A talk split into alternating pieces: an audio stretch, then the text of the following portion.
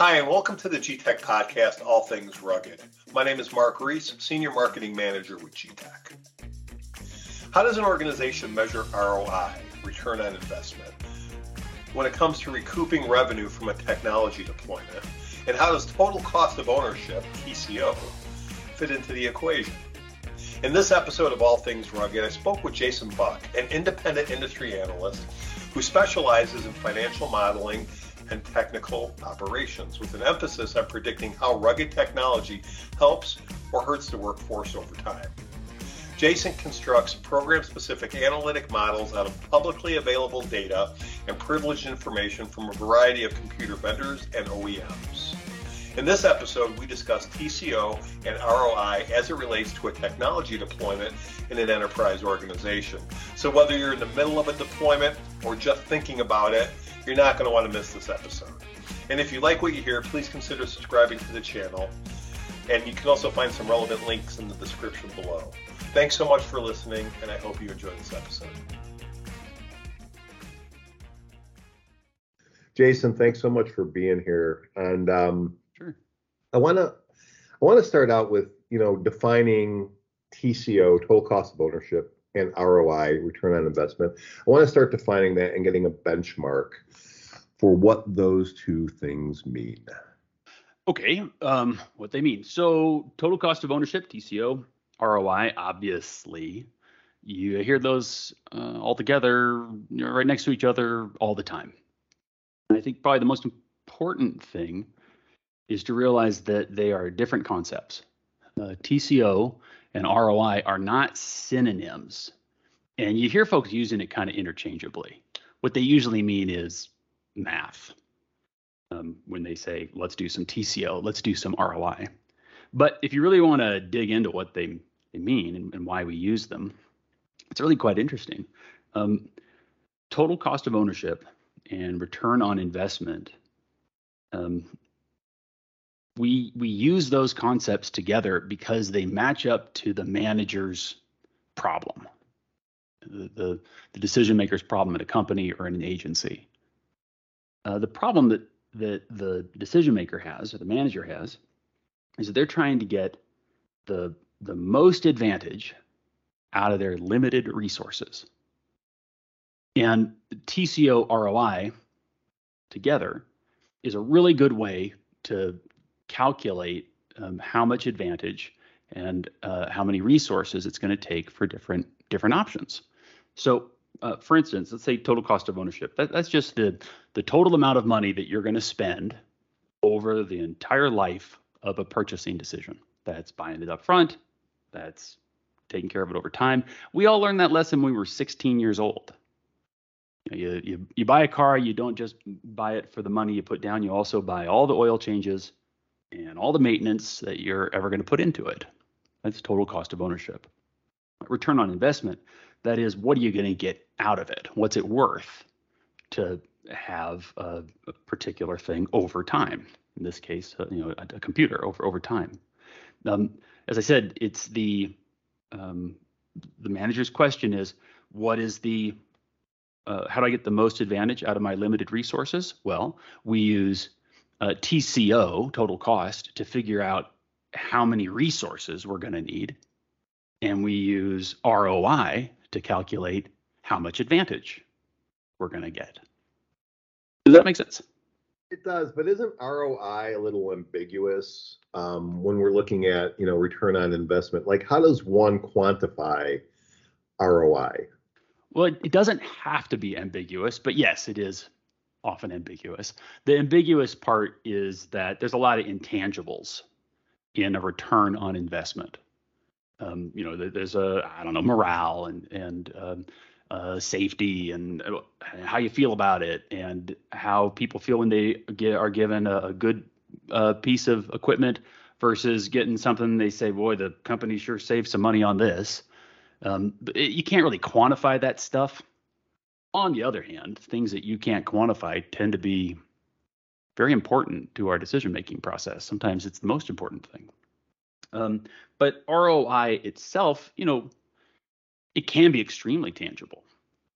Um, let's say that you're uh, take using these devices um, and your job is to go door to door for a utility company, uh, and you're working with, say, I don't know, um, uh, a solar transition, and you know that for every, you know, 20 door knocks you have uh, talking to customers, that you know, five percent of those, one of those, will result in a, a solar transition you know, a, somebody saying, "Hey, I'd like to put the money down to invest in solar for the top of my house," or, or something like that. Well, if we know that uh, one device has a limited battery, or uh, you know, not not very effective uh, mobile internet, uh, and it limits the number of houses that you can get to. Um, in, in a day, you're going to hit 200 houses with that device. But if you put more money into a better device with a a battery that lasts all day, and internet that stays connected, and you're going to hit 400 houses, well, that ROI is actually pretty straightforward. Your return will be roughly roughly double. Now, the trick is um, whenever we do analytics, whether it's TCO or ROI, you, you make a prediction in your model. You, you, write it all up and you all come to, to a, uh, a decision about what you expect. But then, very important, you have to go back and and and check your work. You got to you know run run a trial and put those two devices out and find out if your assumption about the battery about the the mobile is actually true. You know, was the bottleneck that we were running out of battery and that we weren't connected to the internet? And if it is, did it really result in twice as many door knocks? That's that's how you make ROI concrete you you don't just stick in the you know kind of abstract world of the clouds you make a prediction and then you go out and prove it with a trial given a technology deployment can be rather costly and when an organization is looking at you know what is this roi what is this how are we going to determine if our prediction our hypothesis was correct so what's some ways that an organization can think about roi because we can't prove it yet, right? We know what we want, but it can't be proven yet. How do you really think about ROI in terms of the end result, knowing that, you know what, we invested X, we received why this was a win? Uh, well, I guess it, it, comes down to figuring out what it is you're trying to achieve in the first place.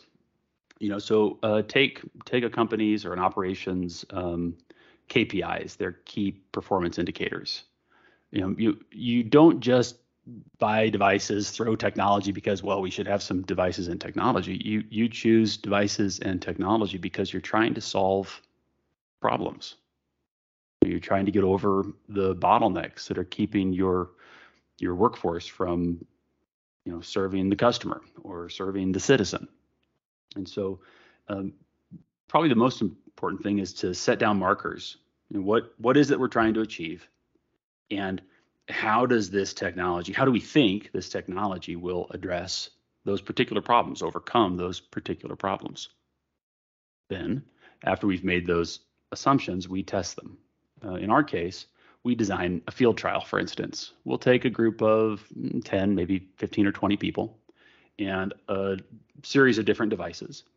And over a period of time, uh, call it maybe a month, we'll introduce these devices to that group and they'll rotate. They'll they maybe use one device for a week and another device for another week, and we'll not just ask for their impressions, we'll also record their performance. Now, that's not a perfect science because obviously there's a lot of other things that can affect um, your performance in the field that have nothing to do with the device. But if you give give it enough time, give it enough people, so that we're not just taking anecdotes, you really do see trends start to develop, especially when we're looking at a very stark difference. You know, a, a consumer tablet, for instance, versus a purpose-built, you know, rugged, you know, mobile operations device. Um, you, you you quickly see the that workforce stratify. You see the the people who have the more capable device don't get stopped and those who have the less capable device spend more time messing about with their technology. You clearly go into and consult with a lot of organizations. What are some of the the common mistakes that you see organizations make that you're able to point out to them and they maybe have this, oh, I didn't think about that moment? Huh, that's interesting. So, um, I guess there's two kinds of mistakes. Of course, there's the kind of technical mistakes, the things that we just don't know in advance. And, and man, Mark, there are so many of those. Um, I've been doing this a long time, and I still come across all the time things that like, oh, man, I wish I would have known that. I wish I would have realized that had this interaction with this software or, or this process. Um, but uh, there's besides the technical mistakes, the the those kind of interactions. You know, I, I think it's interesting. Few procurement people um, are trained on how to make purchasing decisions. Isn't that interesting? It is. Um, I mean, I, I, mean, I, I'm not. I'm not saying they're not good at their jobs. Of course, they're good at their jobs. It's just that their jobs often the skill is in uh, maneuvering, you know, through the the purchasing bureaucracy. Really, is what they tend to be really good at. But in terms of like just how do you get the most out of a team? You know, how do you help the team decide? That that doesn't seem to be the focus in a lot of of procurement organizations. It's just it's making the purchase. Um, again, I'm cast no aspersions on on purchasing folks. Um, what is interesting is, you know, human beings, we have this um, this this aspect of our decision. We, we come to a decision with with an with impressions, and then people tend to spend the rest of the time trying to prove those impressions. I mean, you know, obviously not me. I, I don't do that, and I'm sure you don't either. But you know, but by way of, for instance, everybody else in the world does do that. Um, if uh, it's it, it's a terrible way to make a decision to decide before you really know anything, and yet that really is how we all sort of do it. Um, the nice thing about ROI or TCO is that it is a process, and so um, what you really want to do is you want to have a lot of perspectives before you form your impression. You want a lot of people to bring their view, the IT view, the operations view, um, the HR view, the leadership view, um, because that lets you then chop up the decision into these little distinct aspects, and um, each piece can be evaluated, and you get the benefit of everybody and their perspective. So long as the focus is on helping the person in the field, you know, helping the person who's closest to the customer or you know, closest to the citizen, obviously, you know, government groups as well. If, as long as that's the shared common goal, um, the root benefit of analysis is actually that you're a more effective team. Yes, ROI helps you make good decisions, but you know what really makes you help make a good decision? A, a, an effective team. ROI makes effective teams. when you consult with an organization, this is really what you do. I'm assuming that you go in, you speak to them, you interview all the key players, all the key departments, you talk to all the decision makers, you find out what they need and what they want, and then you make a recommendation. Is that correct? Yeah, yeah that, that, that, that is basically it. We we do have data, of course. Uh, we do have you know a bunch of intuition and experience of doing a lot of these things, but you know every single project is different, and you know it's it's true. Some of our our data is helpful but it's you know rarely is it is it perfect. The, the perfect data is the data that they have about their own operation. So we we try to draw that out. Um, and it's yes, there are certain patterns that you kind of recognize uh, amongst the the different decision makers, but every team is ultimately different and they have their own dynamics.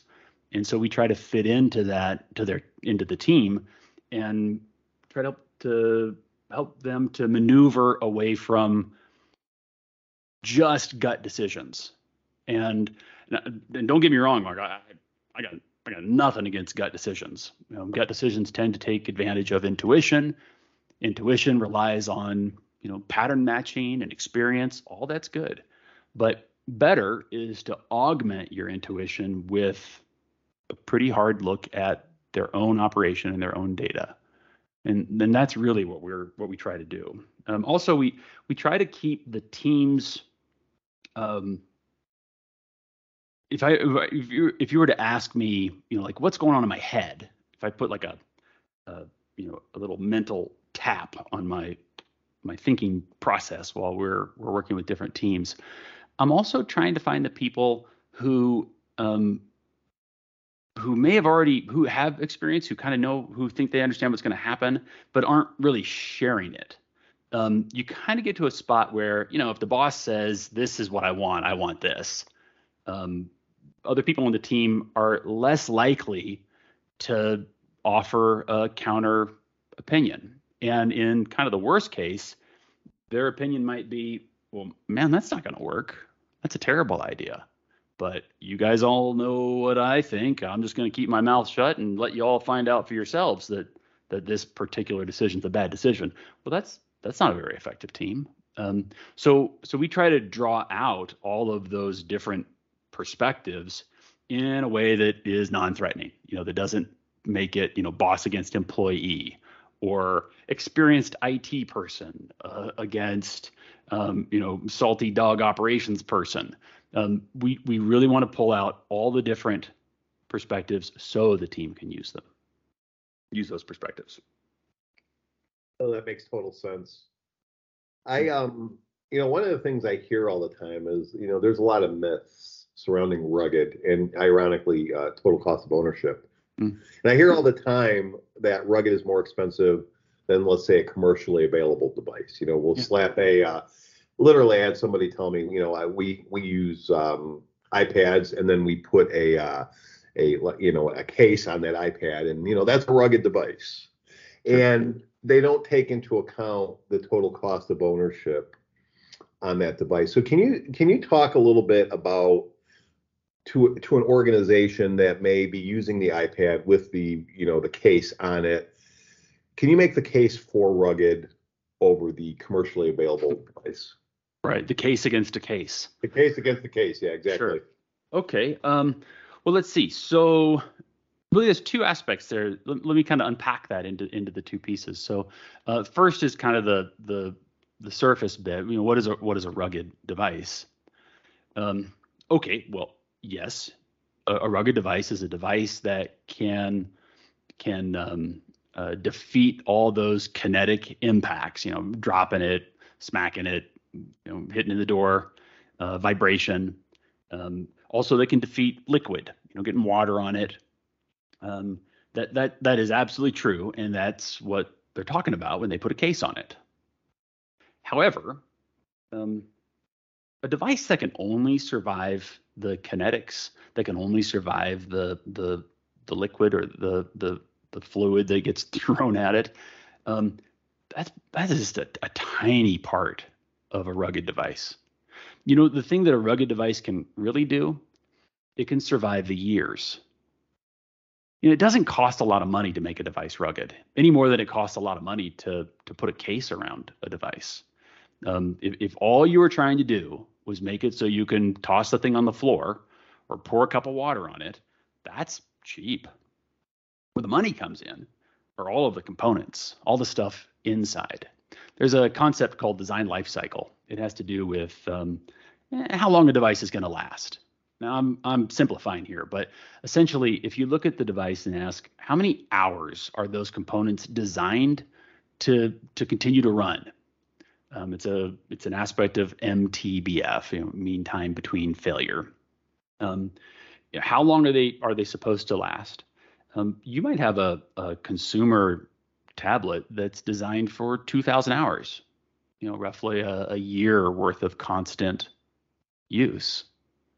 Well, that's fine if, you know, 2,000 hours spread out a couple hours a night on a couch or something, you know, for leisure, um, that that can last you a long time. But 2,000 hours um, a shift a day or two shifts a day, well, that's not going to last you very long. Um, a rugged device, on the other hand, might have two or three or who knows how many times uh, that number of hours you know, 6000 hours 8000 hours 10000 hours even 12000 hours um, a, a rugged device is made to continue to work the same way every day with very little variance so that anytime the person hits the button, turns the thing on, they can work the exact same way without thinking about the technology. That's what a rugged device is for. It's not, yeah, I mean, yes, you can drop it. Yeah, you can get water on it. But it's really that it behaves the exact same way without blue screening, without needing re imaging, without having goofy software problems, without having the network cut out on you, um, without overheating, without all those things, um, so that you can focus on the customer. So you can focus on solving the problem at hand, whatever that problem is, not the technology. That's really where the rugged is. Um, so the case, yeah, the case will do, fix that first part. It won't fix the second part. In fact, it makes the second part worse. Um, if there's one thing that that makes a device, um, but it shortens a device's life cycle, it's heat. And you put a device into a sealed case. You know, you want to make sure it doesn't get any water on it, for instance. Well, you just push the heat right up, especially a device that wasn't designed for it in the first place. The more heat, the shorter life cycle, the sooner you buy it. Um, to just put a, a, fine point on that, look at it from a cost perspective. Let's say you ask your question: is isn't it cheaper to just buy the device and and a case? Well, let's say you're going to spend, you know, 700 bucks on a on a device that's only going to last for a year. Well, you do that for five years, that's $3,500. I mean, look at your own company. You can get one heck of a device for $3,500 and use it for five years and get a, uh, all the advantages of better wireless and a screen you can see outside. And yeah, the the other rugged aspects like kinetic and fluid, but but most importantly, have your solid foundation, your technology that that supports the person in the field the same way every day. You know, it was it's funny that you mentioned that we were at a trade show and uh, somebody came up to the booth and uh, they were asking about the how rugged are your screens and a- as we were talking you know they deploy x amount of uh, devices in the field and they were commercially available laptops sure. and you know I, I asked them you know well how much is he spending on these and i i, I thought he was going to say you know six seven eight hundred bucks the way he did the way he described them and he was they, they were like two thousand to twenty five hundred dollars a piece and I'm like, man, you could get a semi-rugged computer. you know, when he when he start really looking at it, and he just never considered that because he was so fixated on price. But yet he was refreshing them every year because the amount of abuse that they took. I I, I always find yeah. that interesting, the, the thinking that goes into the purchase. Yeah, and that and that is exactly true. It, it's easy for us to. You said earlier about making um, these decisions are best made with teams you know, if you're just going to make the decision yourself, eh, you just make it on price. You don't want to look at all the other aspects, you just kind of you, you've made your decision. Hey, I'm going to buy the I don't know this you know standard enterprise device and put it out in the field. Um, it's it's a simple deal. You you make the you make you you pull the numbers together, you put them in a spreadsheet, you present them, and next week you got the devices. Okay, well these days with the supply chain, in four months you've got the devices. But at least the decision process is really easy. The trouble is, even though you had a simple decision process, you didn't spend a lot of time on your on your decision making. Your field operation spends enormous amounts of time overcoming, in this case, problems with their screens and dealing with days that they don't have a device. And that is extremely expensive. So it's kind of a false economy to try to save time in your decision making process if you're going to give all that back times a, a hundred or a thousand by the the amount of time that your workforce suffers from having a device that isn't made to solve their problems. Earlier in the interview, uh, you talked about tangible and intangible um, factors. Hmm. Let's talk. Let's shift that to vendors. So we talked about the equipment, and now let's talk about vendors for a minute you know what are the tangible and intangible factors that an organization could should consider when choosing a technology vendor because I, that has to play a role. Well yeah of course it does. I mean you when you buy a device you also you know you're buying a especially you, know, uh, you buy a partner. Um, now that that seems kind of glib. Um, you know if you're buying a commodity you're not buying a partner. But you have to remember that the the decisions about these rugged devices they're not normal IT decisions. Um, this isn't you know what what uh, six hundred dollar device should we put on the admin's desk downstairs. That's kind of a commodity. Um, these aren't IT decisions. These are strategic decisions. And they're strategic because usually the people who get these purpose built devices, they're the most essential part of the company or of the agency. They're the ones who take the requests for service. Um, they're the ones who generate the revenue. They're the ones who are closest to the customer. Um, they're, they're, if you are making a decision to put money into technology here, it is because you're trying to get some sort of strategic advantage, um, either against your competition or for your citizens or for your community. And um, so in that case, yes, the vendor really matters. Uh, you know, the the big um, let's see, the big tangible difference I'd say comes down to the direct support that we get. Now, um, this has a bigger effect if you have a device that needs a lot of support. Uh, we see folks buying uh, those commercial um, tablets, but you know they get a good price on them, and now they're going to be supported by the Verizon store or something. Um, that's that's not a very uh, a, a very scalable um, uh, support strategy. Um, every time you have a problem, hey, no problem, take it to the to the Verizon store. You tell the the workforce take a number, sit there for an hour and a half. Try not to do it at lunch. You might sit there for two and a half hours, and uh, see if you can't get somebody to to work on this device, or maybe swap it out. Not not great. Um, or you can have a a, a big company um, that you you call the 800 number but because rugged tends to be a very small part of a lot of large companies, including large computer companies, you'll talk to somebody or maybe three or four people who have never seen a rugged device. Um, there's a, a, company that has um, a very extensive field uh, service group. Um, you know, they'll you oh, I have a problem. Next day, someone shows up at the office to fix this computer.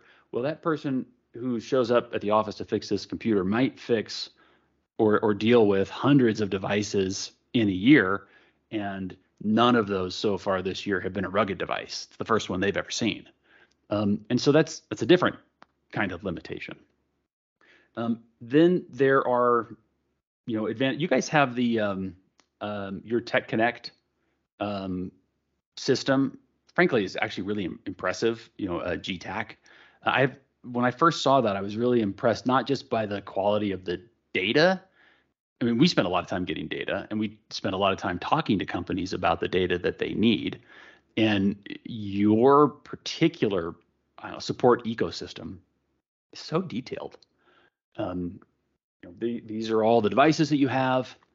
This is the whatever 90, whatever some percent that are all, you know, have had no event, no issue, no no problem. Here are the the few issues that you've had, and here's how they were resolved, and this is this is what has been put into them or taken out of them, or I mean, very very detailed stuff. Um, and I, I, I know from you know experience talking to your customers that they really appreciate that. That's that's very important if you're making the strategic decision.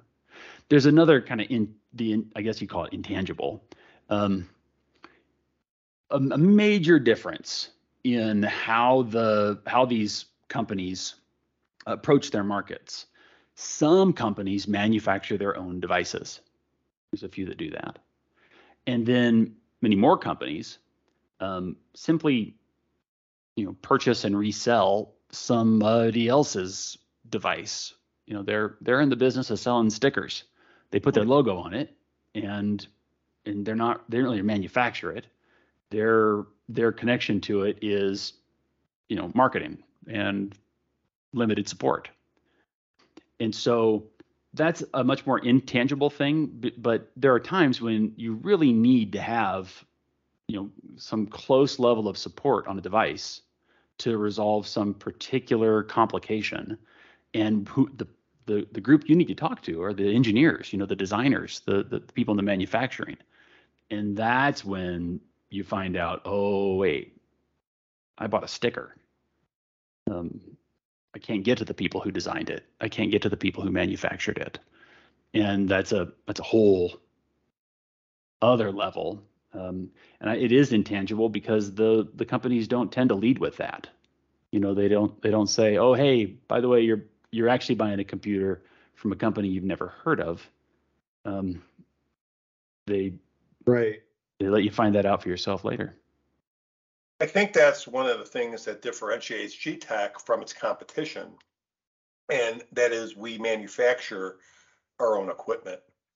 Hmm. And and I think that's that that needs to be taken into consideration when you're you know looking at vendors and looking at purchasing you know, or deploying a variety of devices into the field, and you know the sales and support aspect of you know what's your time worth right? When when you know when you can get parts delivered immediately, when you can just order parts, when you can speak to somebody, you know, you know, I, all that plays in plays a key role, and I think that's often overlooked, or the conversations that I have have been overlooked. On the same token, when we talk to customers, you know, when you find out, well, why did you decide to purchase a Getac, or why did you decide to go um, uh, another route? You kind of find out that oh i didn't know that piece or you know and that's a big piece that you just touched on. That's a i think that's really important. It's something that really should be considered when choosing a vendor.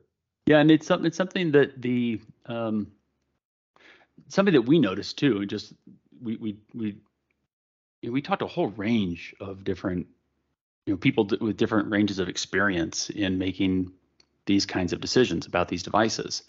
And the people who've been doing this for 15 years, of course, they all know that. They're they're very familiar with with all of this stuff. Uh, uh, everything from the design life cycles to the fact that this company doesn't make their own own devices, um, or what kind of support they're likely to get. Uh, but then there's another group of folks who just they just got this project and they have to learn all of those lessons, and that's kind of the risky piece. The so what you really want to do, yeah, it's it's nice to to you know learn from your mistakes it's way nicer to learn from other people's mistakes so one of the reasons why you want to do your TCO, you want to do your ROI is because part of the the process involves research, involves pulling the data. And that's when you discover, oh, I need to take into account how long this device lasts. Or oh, I need to take into account whether or not I can get good solid support data for when I need to support these devices or oh, that's what it costs to uh, mount a device inside of a of a vehicle. I thought it was a couple hundred dollars. That's more expensive than I was expecting. But for safety, I see why we spend that money. All of that knowledge is is necessary for making the best decision. Now, I, I don't I never know in advance which way the decision is going to come out, but I do know that you'll get a better decision if you have more people with more perspectives making that decision based on data that's relevant, data that is otherwise hidden that they'll wish they'd found out before they'd made their purchase. And that's why it really makes sense to bring somebody like you in as an independent, you know, resource to kind of help guide people to the right decision for them. I think that is that, that that's key. You know, speaking of which, you know, you have a lot of different departments, multiple departments that could be involved in that decision making process and they each have specific concerns, wants, needs, etc. Mm-hmm. You know, for example, and I'm going to be very general here, but you know, finance is looking to get the solution at the lowest possible cost. IT wants assurances that whatever solution is deployed is secure and is not going to endanger their network. And you know, operations wants to ensure everybody that's going to be uh, using these devices has improved productivity and efficiency. So how do you go about, you know, looking at TCO and ROI, knowing that each department has um, a different need or a different concern? Well, as I said, you pull everybody together. Of course, yeah, that's that's true. You you pull a a, a diverse team. Um, you don't want to just make your your team, I'm sorry, your uh, decision uh, based on you know what the IT guys think or the finance guys think. You you got to pull them all together. Um, but the um, uh, process of doing that um, is actually fairly straightforward. Um, usually everybody knows that there's a you know a refresh coming up or a new project coming up, and there's usually one or two or three devices that are are clearly in contention. Uh, the first step is you know summarizing what those different devices, what the trade-offs are between those different devices, and a mistake that we often see is that the trade-offs are just about the technology. Oh, it's got this CPU, it's got this RAM, it's got this much storage. Well, that doesn't really tell you very much. Um, much better is to match up the the operations with the technology. So, for instance, we'll meet with different people in the uh, operation, the people who actually are going to use these devices, and we'll map out their process. We'll make a, a visual map of, well, this is how I know to start work. And this is my first decision. And here's where i get the, the information i need for that decision. And here's how i get to the location to do the work. And so on and so forth. They can be fairly fairly fairly involved. And then we map up each of those two or three different options against that process this device is good at getting over these problems this device has trouble with this problem um, and once everybody from these different groups um, can see, can you know, keeping the focus on the person in the field solving their problem, can see, hey, this is the money we're going to spend, and here's the extra money we're going to spend if we want to help the person in the field overcome these obstacles.